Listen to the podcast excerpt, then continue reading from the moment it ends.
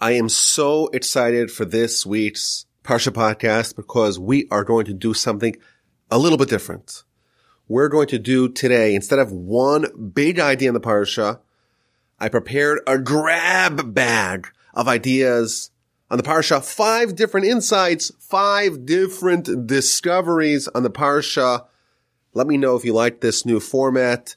Do I need to say my email address again? I don't think so. I think you all already know my email address and you could email me if you like this new format. So here we go. Let's begin with the beginning of the Parsha. Jacob has successfully disentangled himself from his father-in-law, from Laban, and he is coming back to face the music to meet his brother Esav, who has very violent and nefarious intentions to get back at Jacob for what he did. And he sends messengers, and the messengers come back and say, by the way, Esav is coming back towards you. You're going to meet.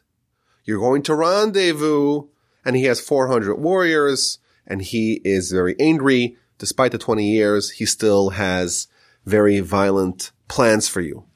So Jacob launches into a prayer and part of the prayer is he tells God, I have become small. I have become diminished because you have done so much kindness and so much goodness to me. Because when I crossed over originally, 20 years prior, when he was escaping from Esav, he crossed over with just this staff with just this stick. And now look at me. I have four wives.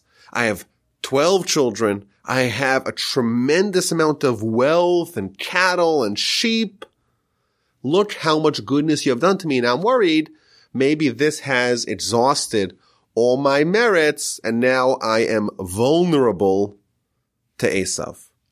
So as an aside, my sister-in-law, she once told me that her grandfather was a Holocaust survivor and came to America after the war, got married, built a family, built a business, of course, lost everything back home. And she said that every year they would have a get together with the whole family and all of his children, his grandchildren, his great grandchildren. And every year he would give the exact same speech and he would quote Jacob. He said, I crossed over the river, just like Jacob says, and all I had was a stick. All I had was a staff. And now look at this tremendous blessing and this tremendous legacy that I have. So Jacob is acknowledging the goodness that God did to him. All he had, he had no gold, no silver. All he had was this staff. Now Rashi tells us something interesting. With my stick, I crossed the Jordan. If you read it very carefully, very critically, it sounds like the stick assisted him in crossing the Jordan. So, of course, the Jordan straddles the eastern border of the land of Canaan. So Jacob is escaping from Canaan to Haran, which is in Mesopotamia, today Iraq. He has to cross over the Jordan. All he has is his staff with him. And he used the staff to get across. Says Rashi, very interesting. He placed the staff into the Jordan. And just like the splitting of the sea, and just like when Joshua entered the land many centuries hence, the Jordan split, Jacob traveling by himself, escaping from his brother, absconding from his home to go to Laban to get married and to eventually build his family when he's crossing over the Jordan, the Jordan again split for him. And here's point number one. What is the purpose of this miracle? You know, when the Jewish people leave in Egypt and there's the splitting of the sea, there's a lot of people watching. It's there to save the Jewish people from the Egyptians who are pursuing them. There's a lot of reasons to have that particular miracle. Joshua, same thing. They're entering the land. There's millions of people. We want to impress the nation. We want to really get people excited about entering the land. Here, this is Jacob traveling alone. You don't imagine he needs a boost of faith. After all, this is Jacob, one of the most important, uh, righteous, holiest people that ever lived. You'd imagine he has all the faith that he he'd ever need. Why do we have this miracle? So maybe we could speculate an answer. Rashi tells us that when Jacob was fleeing from his brother Esav, he had taken with him some assets to go and court a wife from the daughters of Laban. But Esav had sent his son Eliphaz to go pursue him and go kill him. And Eliphaz encounters his uncle Jacob, and he says, I'm sorry, I have strict instructions from daddy, from Esav, I gotta kill you. And Jacob says well, you can't, I don't want you to kill me, but here's what we should do to make your dad happy. The Talmud tells us that if someone is poor on a certain level to a certain degree, they're considered like they're dead. Take all my money, take all my possessions, and then I'll be rendered a pauper. And a pauper, to a certain extent, is like dead. And therefore you go back to your father, go back to Esav and say, well, I killed Jacob because I took away all his stuff. So Jacob has been divested of all of his assets. And the only thing he has is this staff. I think there's a very powerful lesson over here. The Almighty is showing him, despite all, you were forced to steal your brother's blessing. You didn't want to do it. Rebecca forced you to do it. Esav, your older brother, you would have been happy if he had the blessing. You would have been fine with that.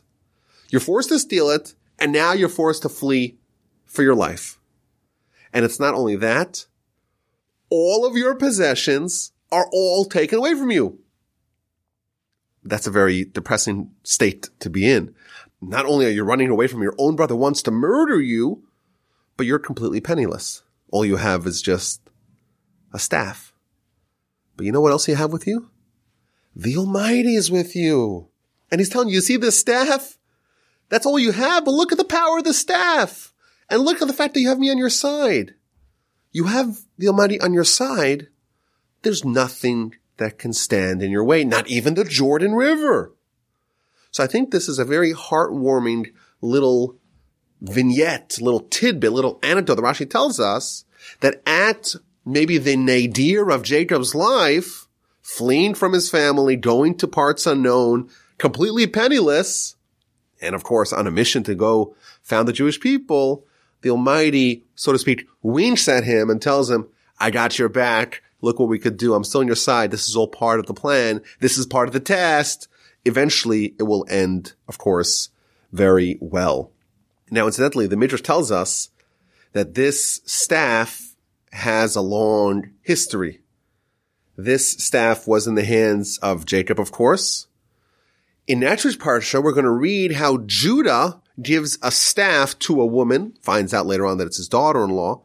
He gives her a staff because she is masquerading as a prostitute. Midrash tells us that's the same staff. Moshe has a staff in Egypt that he uses to do miracles. Aaron uses that same staff. David, when he goes to battle with Goliath, this is all the exact same staff reveals us the Midrash. And in the future, King Messiah is going to use this very staff that was used to split the Jordan by Jacob this very staff is hidden away to be rediscovered by the King Messiah. I think it's kind of interesting to hear about the batch story and the future role of this staff given to very special people to be able to batter through any resistance. That's the first thought. Second thought, chapter 32, verse 32 as well, 32, 32. And this comes after the nocturnal struggle with the angel of Esav. Jacob has a fight that lasts the whole night. And afterwards, it seems like it's a stalemate. And the angel really wants to go and he dislocates the hip of Jacob and Jacob starts limping. We find out that's why we don't gid hanasheh, the sciatica. But first tells us, Vayizrach lo Hashemesh, the sun shone for Jacob and he is limping. And the question is, you know, the sun is a star that shines for everyone. So why does the verse say that the sun shone or it rose for Jacob?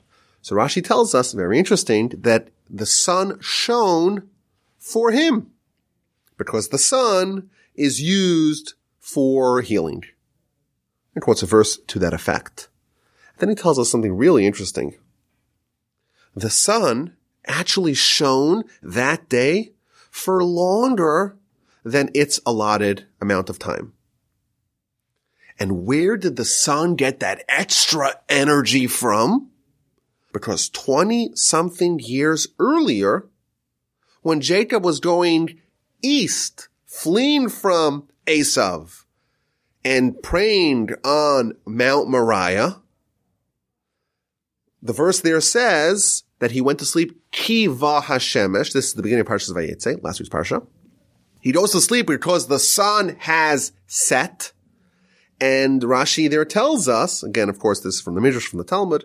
Rashi tells us that this was a sudden sunset. Really, on that particular day, the sun was supposed to, was scheduled to set much later. But the Almighty really wanted Jacob to go to sleep on Mount Moriah. Because of course that was a very memorable sleep. He has the dream and he sees the angels going up and down the ladder, gets the amazing blessing. The Almighty wanted that to happen. And therefore he prematurely caused the sunset. So the sun on that day shone for fewer hours than it should have. Therefore there were a few hours, so to speak, that the sun had in its bank account, in its piggy bank. And when were those hours unleashed? 20 years later, Jacob has a fight with the angel. And in order to accelerate his healing, the Almighty makes the sun shine longer and thus evening the score, balancing things out to aid Jacob in his quest for a healing. What an interesting idea. The sun became dark, so to speak, for Jacob's benefit, so he could go to sleep, get those blessings, 22 years prior. And now the sun remained lit for longer, also for his benefit. So that's an interesting thing just in general, but I think there's a deep insight over here. Our sages compare the power of Esav to the sun. And there's a general motif in Jewish philosophy that the Jewish people are similar to the moon and Esav is similar to the sun. Of course, we follow a lunar monthly cycle as opposed to we don't have a solely solar calendar. But there's an idea here. Esav is somewhat comparable to the sun. He's bright, powerful, hot, magnificent, but ultimately, just like the sun, it's subject to setting and to disappearing, at least for nighttime. So I think it's interesting, maybe even inspiring, that Jacob, specifically when he is reeling from blows of Esav, of course, Eliphaz robs him of all his money per the instructions of Esav. Esav's angel fights with him the whole night, dislocates his hip. Immediately after those two episodes, what does the Almighty do? He manipulates the sun, so to speak, the nominal force of Esav. The Almighty manipulates the sun to aid Jacob. It sets early so that he can have the very consequential and inspiring dream and prophecy.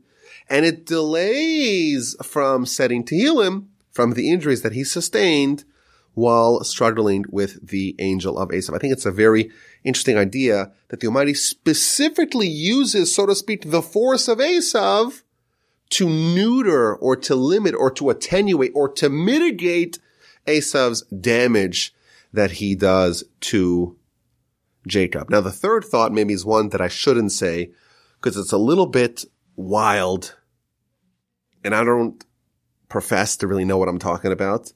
As the wonderful audience of the Parsha podcast knows, sometimes I say things and I don't really know what they mean, but that's just the way it is. That's what happens on the Parsha podcast. So here's the thought. There's a very troubling story in our Parsha, as everyone knows. Dinah, the daughter of Jacob, she goes out on a little trip. She gets accosted. She gets assaulted. She gets raped by this terrible guy whose name is Shechem, who lives in the city of Shechem, which is a little confusing. She's raped and then he, he wants to marry her to add insult to injury. And eventually she is avenged by her brothers, specifically Shimon and Levi. They come and they have this whole ruse, circumcise yourself, we'll let you marry Dinah. Day three, everyone is bedridden and they come and they decimate the entire city. So of course, there's lots of problems and questions with this story on all fronts.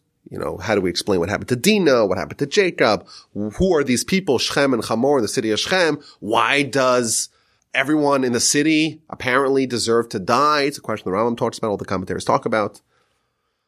But the Kabbalists reveal something quite provocative in this story.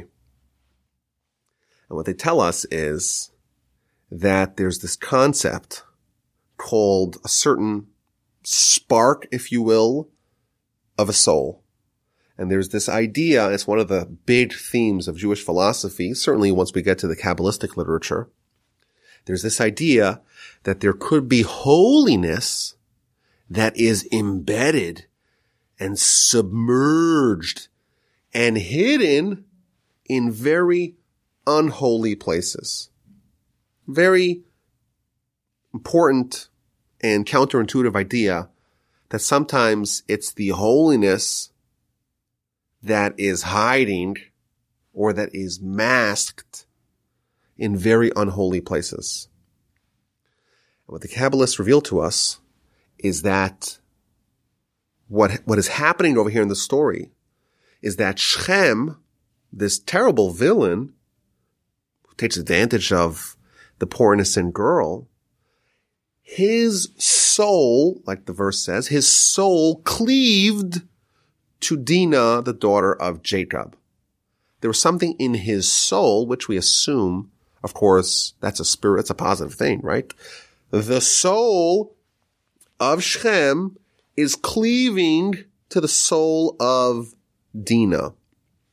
So what the Kabbalists reveal to us is that there was some sort of deep spiritual connection between two people that really are opposites. You know, Dinah comes from the most prestigious family in the world. The daughter, of course, of Jacob and Leah, the granddaughter of Isaac from Abraham. This is the greatest pedigree, the scion of an amazing family. And then there is this guy Shechem, a total heathen, a total hooligan, a terrible guy, a criminal. And yet we're told, at least it's hinted to in scripture, that their souls had some sort of attraction, some sort of connection. So the Arizal, the greatest of all the Kabbalists, he tells us that there was a very holy soul that is trapped amidst, so to speak, this guy, this terrible guy, this very unholy guy, Shechem. Moreover, this is where it gets even stranger, the Arizal was able to identify who the person was that is the actualized version of this soul. And what he's explaining over here is that Dina is coming here maybe unwittingly, but she's coming and she's extracting a very holy soul that is trapped in a very unholy place, namely amongst these terrible people in the city of Shechem, in the individual of Shechem. And the Arizal tells us that there is a sage of the Mishnaic era whose name was Rabbi Hanina ben Teradion. He's one of the people that the Romans killed in a very horrific, macabre, brutal, grisly way. He was the one that was surrounded, was enveloped in Torah scrolls and then placed on fire, but the fire was placed at a certain distance to prolong his agony and prevent it from just dying. One of the great heroes of the Mishnaic era, in fact, the father-in-law of Rabbi Meir. So think of him, you know, in the end of the first century, beginning of the second century of the Common Era. Rabbi Chanina Teradion, we're told his holy and elevated soul was trapped amidst Shechem, and Dinah came and extracted that soul and brought it, so to speak, back to the good side. What a strange and interesting idea. And Arizal adds that if you look at the verse when they're having this negotiation, which of course turns out to be a ruse, but Shechem and his father Hamor, they want to make a pitch to Jacob and his family, and they say, V'ha'aretz hine rachvas yadayim. The land is very broad, but the word rachvas, which means broad, is also the letters of Rabbi Hanina ben Tradion. Now, maybe going even a level deeper, if you do study the story of Shechem and Rabbi Hanina ben Tradion in the Talmud, you do find some incredible parallels that lend credence to this very unusual idea. But I think this is an idea that we have seen before, and we're going to see more of it, in fact, even today. That there is sometimes holiness that is trapped in the most non-holy places. And the perhaps collective mission of the Jewish people is to retrieve those sparks and once again restore them to their prominence. Okay, that's the third thought. And again, I fully acknowledge it's a very advanced Kabbalistic idea, but that's what we do sometimes on the Parsha podcast. Maybe it's to our peril, maybe not. I don't know. Okay, here's the fourth thought. This comes from chapter 35, verse 26. And this is after the, another troubling episode, the episode of Ruvain and Bilhah after the death of Rachel. Jacob stations his primary bed in the tent of Bilhah.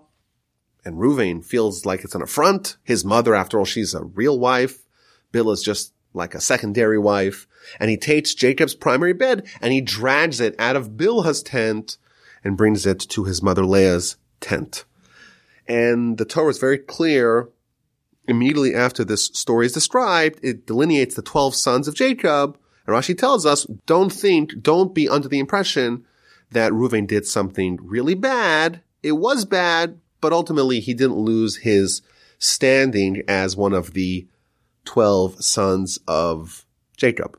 But when that part of the Parsha concludes, the verse tells us, Ele b'nei Yaakov, these are the sons of Jacob, Asher yulad lobe Padan Aram, that were born to him in Padan Aram. Padan Aram is where Laban lives. And the question all the commentaries ask is, wait a minute. Benjamin was not born in Padan Aram. Benjamin, after all, was born right before the death of Rachel in our Parsha, way after Jacob had hightailed out of Padan Aram. So why does the verse say these are the sons of Jacob, apparently referring to all of them, that were born in Padan Aram? So all the commentators talk about this. And most of them say, well, you know, it's the majority, etc. But the Chizkuni, one of the commentaries, he says something which is kind of mind blowing. He says, indeed, Benjamin was born in Padan Aram. Why? After Joseph was born, this is six years before Jacob eventually left. After Joseph is born, his mother Rachel names him Joseph. And one of the reasons why she names him Joseph, which means to add, to give, to have more. Why does she name him Joseph? Because it was a prayer to have another son. Rachel, she had a prayer after the birth of Joseph to have another son. And that prayer was done where? That prayer was done in Padan Aram. And that prayer was answered and Benjamin was born. And therefore, if we are to assess where was Benjamin born? So of course, in actuality, the labor and delivery, well, that was near Bethlehem that was essentially in the land of Canaan. But when the Torah views the birth of Benjamin, it views the spiritual birth of Benjamin. And the spiritual birth happened many years before Benjamin was actually born. Rachel submits a prayer and the prayer was answered. And Benjamin was, so to speak, spiritually conceived right after Joseph was born. It wasn't actualized till many years later.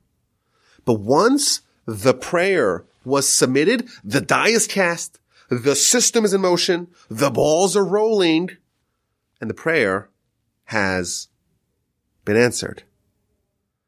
Now, it took many years for everyone else to notice. But the Torah, when they see, the Torah sees Benjamin, the Torah sees someone who was born in Padan Aram.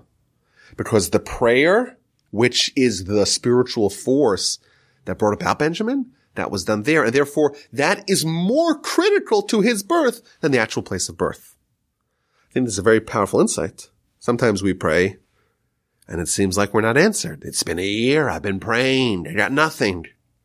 And years later, we get what we wanted. And here we find out that in the Torah's view, the prayer is the achievement. And sometimes it takes a while for us to notice it. But here we find something very striking that where was Benjamin born?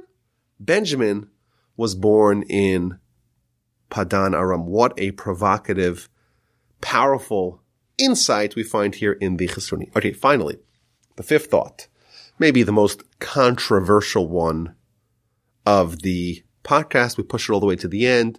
Hopefully the people that will call me out, they've tuned out already. This is just for the diehards. Maybe I could slip this past y'all. Let's see. So the end of the parsha, chapter 36, it details the descendants of Esav.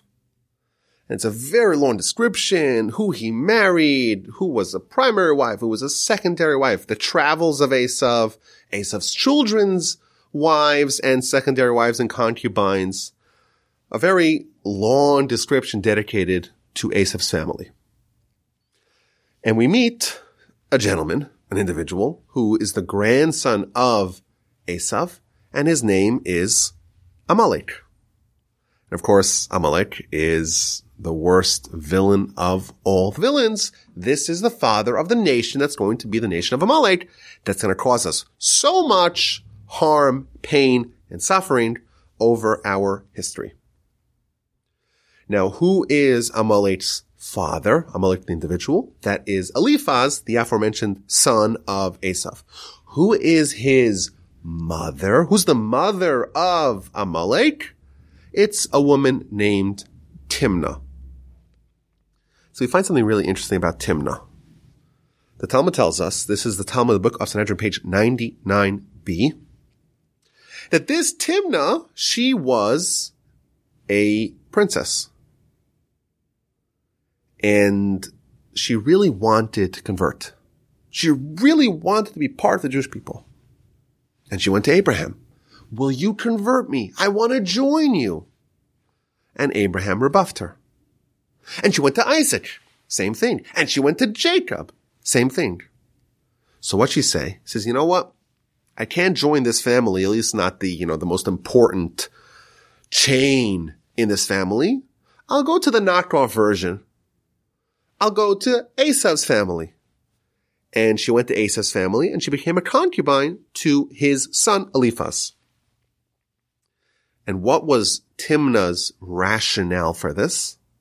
She had said, it is better for me to be a maidservant, a second wife, a concubine for this family than to be a princess in a different family, in a different nation.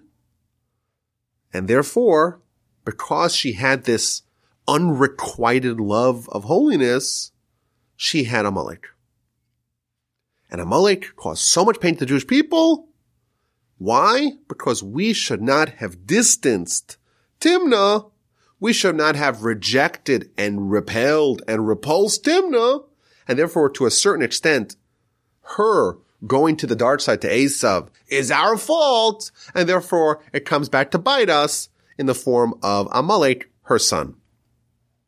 Really interesting idea. Timnah, the mother of Amalek, she actually craved holiness, but she did not get the acceptance, and therefore we have Amalek. So first of all, it's important to note that the words here used in the Talmud are almost identical to the words used with respect to Hagar of course, Hagar is also a secondary wife of Abraham. She is the maidservant of Sarah. Eventually she marries Abraham and she is the mother of Ishmael. If you look at the first time that Hagar is mentioned in chapter 16 of Genesis, it tells us that Sarah had an Egyptian maidservant and she eventually proposed that Abraham take her as a secondary wife or concubine. Rashi tells us, Bat Parohaita. She was the daughter of Pharaoh. And when Abraham and, and Sarah, they were in Egypt and Pharaoh, and everyone saw the miracles of Abraham and Sarah, Pharaoh said, it's better that my daughter should be a maidservant in this family and not a princess in a different family. So almost the exact same process, so to speak, that Timnah had that is resembling Hagar. Now, I want to stress, Amalek is a very big subject in the Torah. They are the first nation to dare wage battle with us after the Exodus. But I think it's very interesting and noteworthy that when we look at their pedigree, the first thing that we know about this family, the first drive, so to speak, of the antecedents of Amalek is a certain craving for holiness. Now, to add another interesting component to this, what is the ultimate end of Amalek? So the Talmud, again in Sanhedrin, this time not 99b, it's 96b, we find out that Haman, of course, he's the archetype of a Amalek. He really is the heir of Agag. He's a Amalek. And he is, of course, the villain of the Purim story. Talmud tells us that he had some descendants that converted. And not only did they convert, they studied Torah in Bnei Brak. Bnei Brak was, and still is, incidentally, a very holy and spiritual city, lots of Torah. Rabbi Akiva was the rabbi of Bnei Brak, and one of the students there was a descendant of Haman. It's almost like it comes full circle. There is this drive to be accepted by the Jewish people that Timnah had. It just rejected. And somehow that transposes to the evilness of Amalek, and it's, it's really our fault. We have no one but ourselves to blame, like the Talmud says. And eventually, after this cycle, so to speak, of evil is done, and Haman has been hung on the tree with his ten sons, one of his descendants actually completes the circle, actualize what Timnah began, and this latent holiness comes to fruition. Now maybe we could even speculate that the idea of Messiah, that is when the evil of Amalek is finally stamped out and the original drive of Timnah is brought to fruition. But I think there's another point here. The Talmud tells us that the heretics, the people who reject the divinity, the veracity of the Torah. There was one verse that they would always cite as proof positive that the Torah is not divine. And that is the verse from our Parsha where it tells us that the sister of a guy named Lotan is Timnah. So Timnah, the mother of Amalek, the concubine of Eliphaz, her brother is Lotan, who is a prince. And this unnecessary backstory, all the people who reject the validity of the Torah, they say, hey, this is proof the Torah's not legit, because after all, who cares who Timnah's brother is? And thus, the Torah must just have this unnecessary fat, so to speak, extra verses, it's not divine. And Talmud explains, well, no, this does give us insight because she was the sister of Lotan, and Lotan is a prince, so she was a princess, and nevertheless she said, let me be a Pilegesh, let me be a concubine in the family of Abraham. So I think there's something really fascinating going on over here. Timnah is the mother of evil. Yet we find that she has holiness, latent holiness within her. And we see this amazing parallel. The verse that talks about Timnah and who her family is, Achos Lotan Timnah, the sister of Lotan is Timnah. This verse is the, the, the prototypical verse that seems to be mundane and trivial. It's not holy. It's not valuable. It's not important. It's, necess- it's, not, it's not necessary. And yet we find value there too. It's almost like we could say that the Torah is a mirror of the world. Both the Torah and the world, both of them are the Almighty's handiwork. And we look at Amalek, we look at this terrible nation, and we find nothing redeeming about them. And we look at the verse of Timnah, the mother of Amalek, and we find nothing valuable in it. And then we discover that both of them, if you dig deep enough, you find insight, you find some value, you find something good. And thus, Timnah, she is the mother of Amalek, and she's the one who represents that small, slight flicker of goodness, that initial drive that maybe eventually gets actualized, the grandchildren or the descendants of Haman study Torah. And thus, she is not somebody, and Amalek is not something that is pure, pure, pure evil. Maybe it is mostly pure, pure, pure evil. But even Amalek has something redeeming. And even the verse of Timna also has something redeeming. I think this is a very messianic idea, but the idea of, of Messiah is when even the evil, so to speak, recognizes God. Even Amalek, even Timna, we find something righteous about it. We don't think of, of, of the messianic era as being something that is limited to us. To the contrary, it seems like we're doing pretty, pretty okay, at least when we're, when we're acting properly. But it is, so to speak, the actualization, the bringing to light, the surfacing, so to speak, of that tiny flicker of holiness that exists in everything. Okay, those are the five ideas on the parsha, and let us quickly get down to this week's drum roll, please.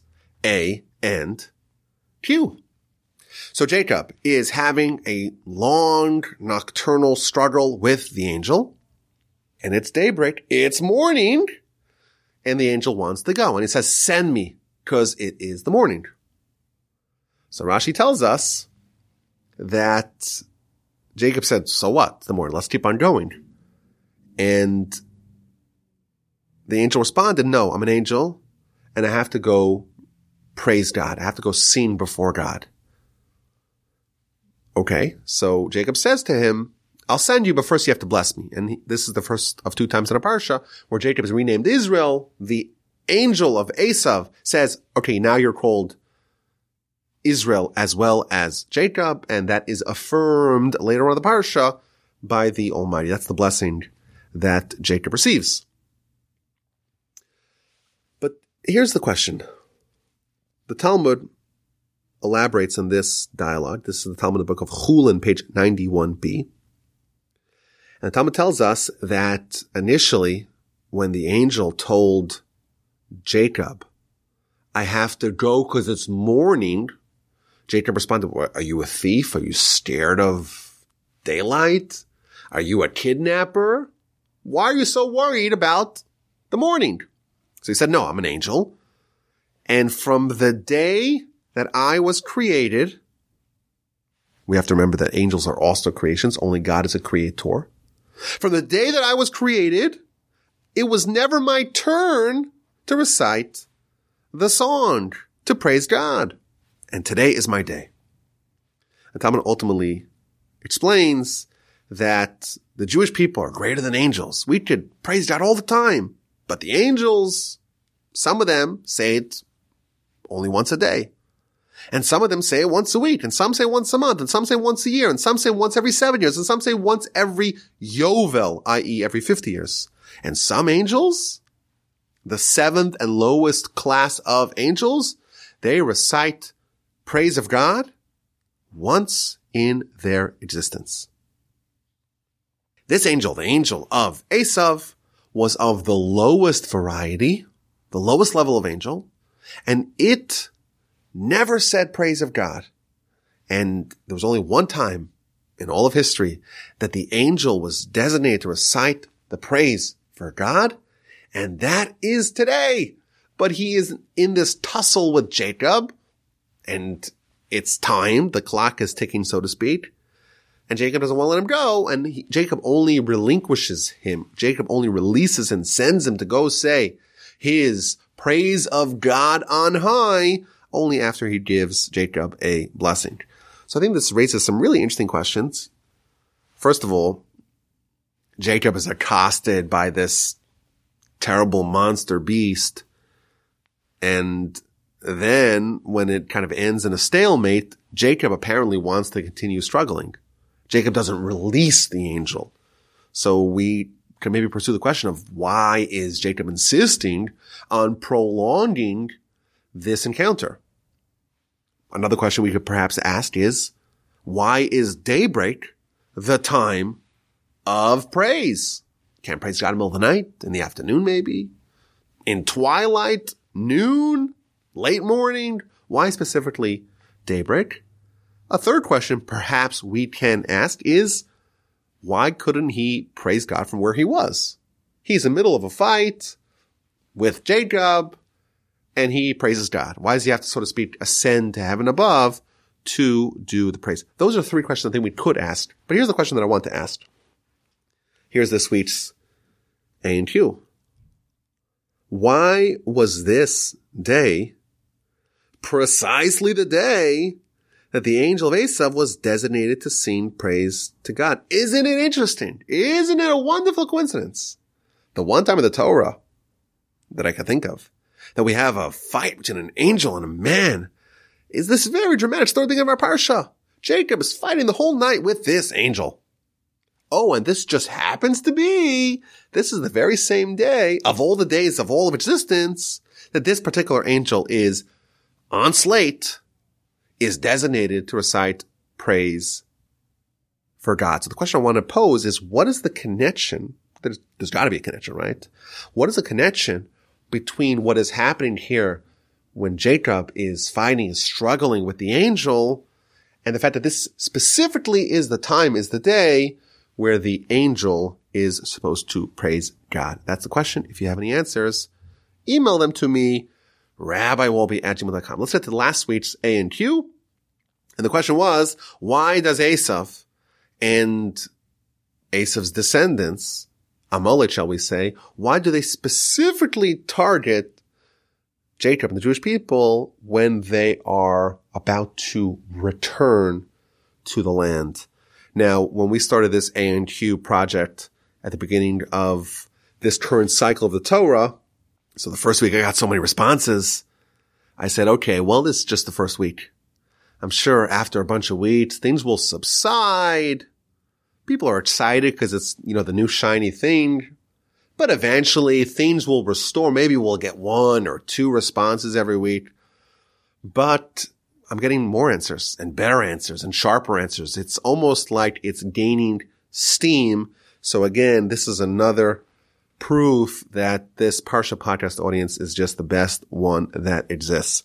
Got so many answers, so many interesting answers. Maybe Esav didn't attack because he was scared of, of Laban.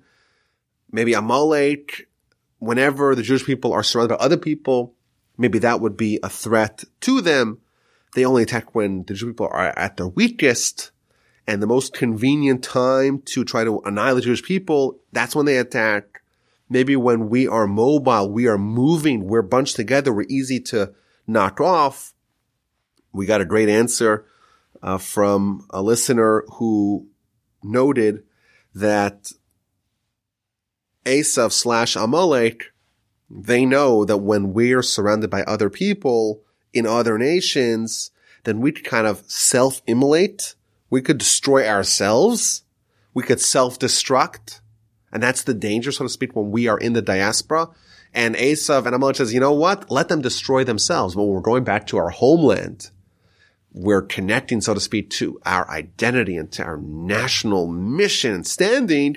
That's when there is a threat, or that's when they're threatened, and that's when they attack. Maybe Amalek does not mind if we flourish outside the land of Israel, it's only when we have this confluence of spiritual and physical, when there's this beautiful harmony, the secret sauce of greatness, Jewish people in the land of Israel, only then are we a threat to Amalek and only then do they attack. Many amazing answers. And again, thank you all for sending in your answers. I want to share with y'all an approach that I heard from my grandfather, blessed memory.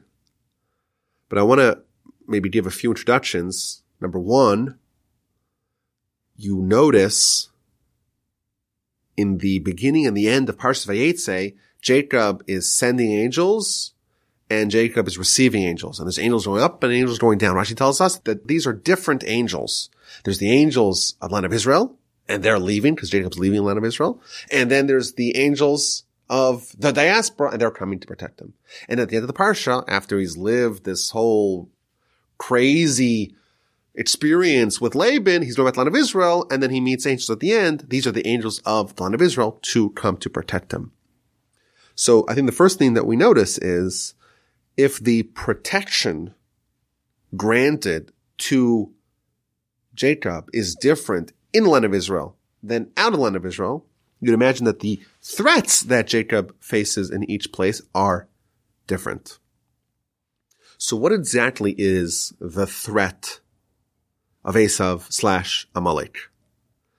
So of course, like I mentioned earlier, this is a very big subject in Jewish philosophy. Very big subject. But briefly, there is a concept called klipa. I'm sure many of y'all have heard of this concept. It's a very foundational concept in Kabbalah.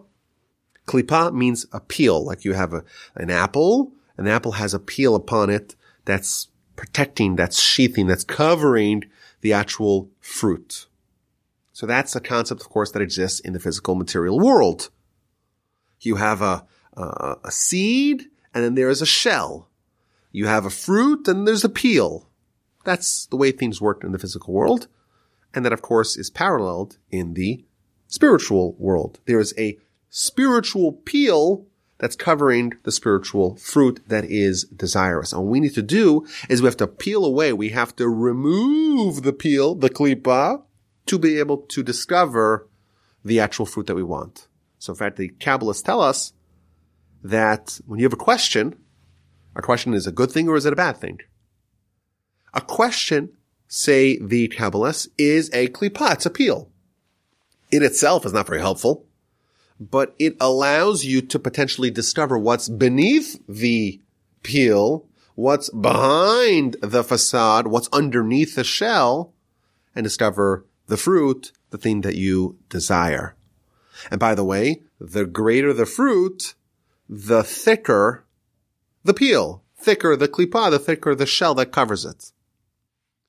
And therefore, when you see someone that has a very, let's say, terrible desire for a certain sin, that is actually evidence that that area is where they have the most capacity for holiness.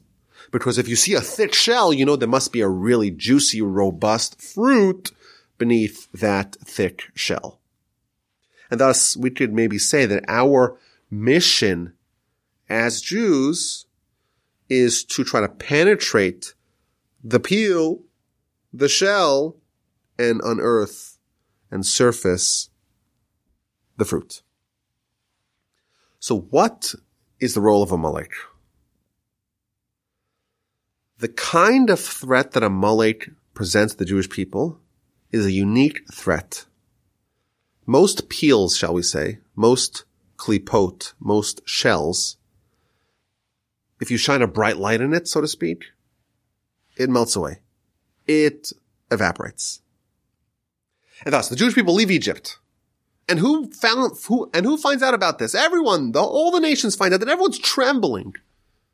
And there's one nation that stands stoic and says, I am going to attack this nation when they seem to be invincible. And that is Amalek. What Amalek does, the nature of the klipa, so to speak, of Amalek is to try to limit the revelation from being actualized. It's there to, so to speak, sever between the knowledge and the expression, the manifestation of that knowledge. What happens after the Exodus? The whole world knows that God is in control. Look what he's doing here. Look how he's humbling the Egyptians. Look how he's redeeming his people. The Almighty controls it all. That's what everyone sees. You know who else sees that? Amalek sees that. And Amalek is now activated because that bit of knowledge that could lead to real change. That could be actualized. And a Amalek's power, so to speak, or its threat is at the crossroads between insight and actualization.